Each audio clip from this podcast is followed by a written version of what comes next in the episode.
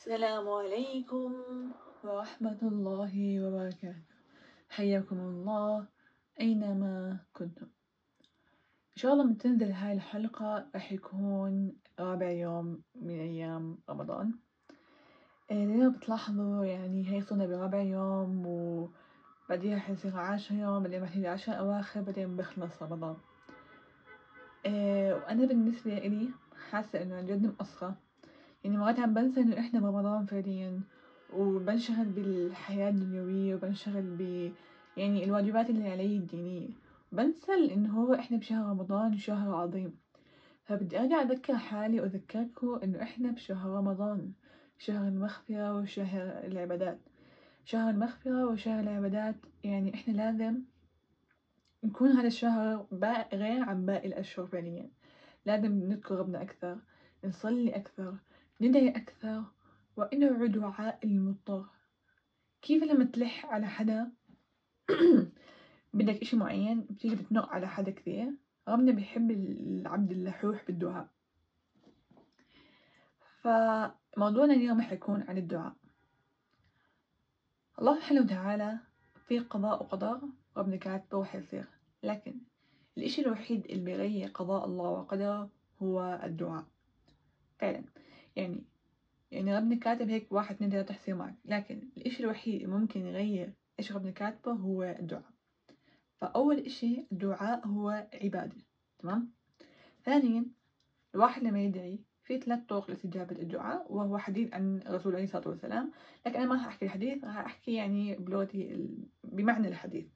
إنه يا يستجاب فورا يا إنه يكون لبعدين الاستجابة يا إما خلاص ربنا ما بيستجيب لكن تأخذ الأجر ليوم الآخرة تمام؟ تمام يعني هو بالثلاث حالات ربنا سامع دعائك وأنت إلك أجر على هذا الإشي فهو عبادة. حلو؟ ثانيا بما إن الدعاء هو بغير قضاء الله وقدره فإذا أنت كنت عن جد بدك إشي معين أو يعني سواء بدك إشي بدراسة بدك تفوق بدك علامات عالية أو علامات منيحة بدك مشروع معين بدك إشي معين آه، مريض بدك ربنا يشافيك ويعافيك أي إشي بخطر ببالك ادعي ربنا. تمام؟ لأنه ربنا قادر على قضاء حاجتك وتغير حالك لأفضل حال بثانية واحدة. ثالثا لما تدعي ربنا ما تدعي مثلا وأنت مش متيقن. أو كمان ما تنتهي إنه أنت بدك مثلا تدخل الجنة. ليش تحكي يا رب أدخل الجنة؟ ادعي بأعلى إشي يا رب أدخل الفردوس. فنفس الإشي بدك تجيب مثلا علامة أنت حاب علامة جبت مثلا مثلا مثلا أربعين من خمسين. ليه تدعي أربعين من خمسين؟ ادعي يا رب أجيب خمسين من خمسين. ادعي حتى لو كان مستحيل بالنسبة لك ادعي دايما على الله سبحانه وتعالى هو قادر على كل إشي.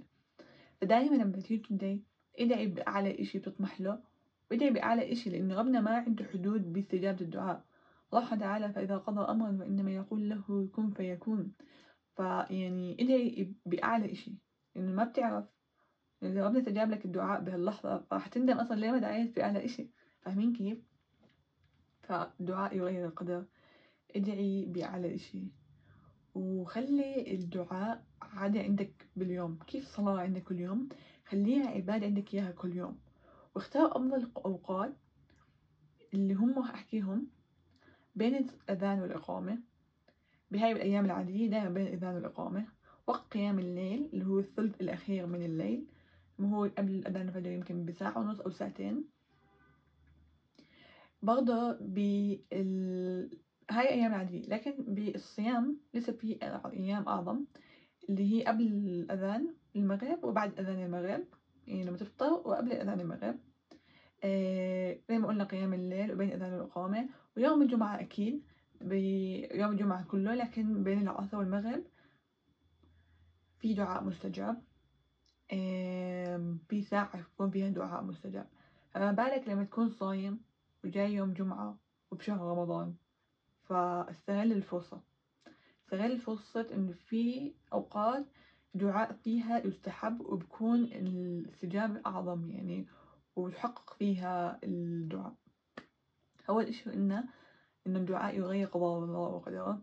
الدعاء عبادة فاجعله عادة كل يوم. حاول تستغل أفضل وقت باليوم للدعاء وتدعي فيه. إيدي دايما بأعلى إشي. هاي ممكن أربع أفكار. الأول إشي كنت أحكيهم بهالحلقة. طب تمام حكينا عنهم. في حديث النبي عليه الصلاة والسلام إنه هي زي ممكن نحكي سنن أو يستحب الإنسان يعملها هي يستحب مش سنن.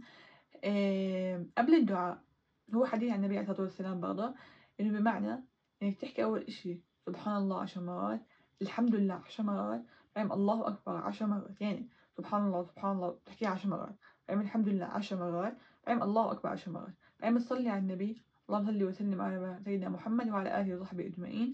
اللهم إنه بأي بطريقة اللي بدك إياها إنه إنه يعني هاي صلاة على النبي إنه يا رب إنه تجيب فيها هدية فاهمين كيف؟ بعدين بدي بدك إياه هون الحديث النبي بيحكي إنه ما دعا حدا بهذا الإشي غير إنه ربنا استجاب للدعاء يعني أو بتزيد نسبة الدعاء إنه استجابة الدعاء لإلك فهذا حديث مثبت يعني حديث من الصحيح أتوقع. مش متأكدة من المصدر آه لكن يعني هو حديث يعني صحيح فاهمين كيف؟ مش إنه ممكن يكون إنه مش صحيح أو مش متأكد مية بالمية. هاي كتير ناس ما بيعرفوها لكن جربوها. آه مدام الرسول عليه الصلاة والسلام حكى عنها فأكيد هي صحيحة. تمام إيش في كمان أفكار ممكن نحكيها؟ الدعاء يعني أنت بالأخير عم تحكي مع خالقك تمام؟ أنت بتروح الملك تطلب منه إشي بتيجي بتفوت بتفتح الباب. آه والله يا ملك أعطيني بدي تأمين صحي بنتي مريضة. هيك بتحكي معه ولا كيف مش بتحترمه بتجيب معك هدية بتلبس أرقى لبس هذا هو ملك. ما بالك بخالقك وهو ملك الكون فعليا. فالدعاء يعني التزم بالآداب وما يكون صوتك عالي. لا يسحب الصوت العالي ولا يسحب إنك يكون واطي إنه بحيث إنه تحكي بقلبك. يسحب يكون الصوت المنخفض نص نص يعني. ويفضل إنه أنت بتدعي بإيديك زي ما إحنا متعودين إنه تفتحهم عرفتوا كيف هاي الطريقة؟ تفتحهم وتدعي ربنا في كتير آداب إنه وين تطلع إنه فوق ولا تحت يعني آداب كثير ممكن تدور فيها على النت لكن أنا حابة أنبهك إنه في آداب للدعاء. وأهم إشي بالدعاء إن الله سبحانه زي ما قلت لكم ببداية الحلقة يحب العبد اللحوح بالدعاء ألح ألح في الدعاء. يعني ربنا بحب العبد اللي ضله ينق بمعنى آخر. إحنا ك أنا إنسان أنا حدا من النوع اللي حدا نق علي مرتين ما بطيقه. لكن الله سبحانه وتعالى بيحب العبد اللحوح لح بالدعاء لح لح. كل يوم ادعي مليون مرة عادي ربنا بيحب هذا الإشي. وبالعكس يعني نسبة أو ربنا بيقبل الدعاء هذا أكثر وأكثر. كل ما طلع من قلبك كل ما ألحيت بالدعاء كل ما حكيت أسماء الله العظمى وأنت بدعي. يا لطيف يا سميع يا بصير يا حكيم يا غفور يا رحيم يا كبير يا قنوت أي إشي. من أسماء الله وتعالى الحسنى هذا كأنك عم تحكي كأنك عم يعني بتعطي لربنا هالاستشعار لعظمته تمام؟ في أداب في ضلك لح عادي احكي أسماء الله الحسنى إيه ويفضل أكثر إشي الدعاء بالسجود خاصة وقت قيام الليل. ادعي من قلبك وإذا بكيت يا سلام.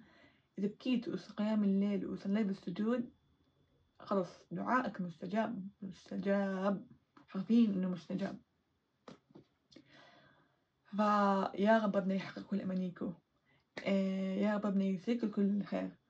وتذكر مش دايما أنت اللي بتدعي له يمكن بتدعي له يعني الإشي بتدعي لربنا إنه يصير هو الخير إلك. فأنا كتير من النوع بحب لما أدعي يعني مثلا حابة أجيب الامتحان علامة كاملة. لكن اكتشفت بعدين إنه ما بدي أدعي أجيب علامة كاملة. okay صح هو واحد أكيد بحب العلامة كاملة. بس أدعي يا رب يصير لي العلامة اللي خير إلي. يمكن من جوا إنه أنا بدي إنه لا بدي علامة كاملة بس لا صرت أدعي يا رب تصير لي الإشي الخير يا رب أنا okay بدي علامة كاملة لكن يا رب كان مش خير العلامة كاملة لا يصير الخير إلي. فاهمين كيف؟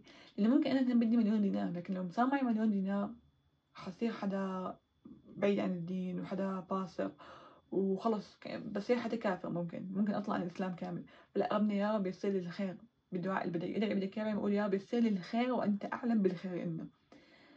ف أتمنى تكونوا يعني استفدتوا من هاي الحلقة واستغلوا شهر رمضان إنه بالدعاء. وأنا عم بذكر حالي فعليا قبليك وأنا مرات عن جد كتير بنسى.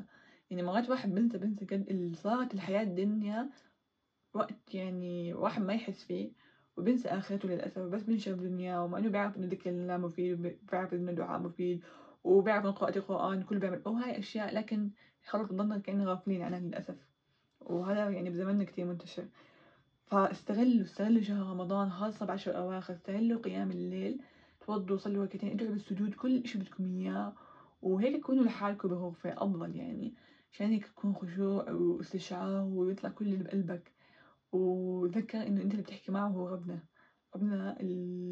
لا يعجزه شيء في الأرض ولا في السماء. فادعوا بكمية ادعوا بإلحاء وتذكر إن ربنا قادر على كل شيء. وبس ما أتوقع في إشي زيادة أحكيه ورمضان مبارك وتذكروا إنه أيام راح تمر أيام معدودات وستمر. فاستغلوها صح ودمتم في أمان. الله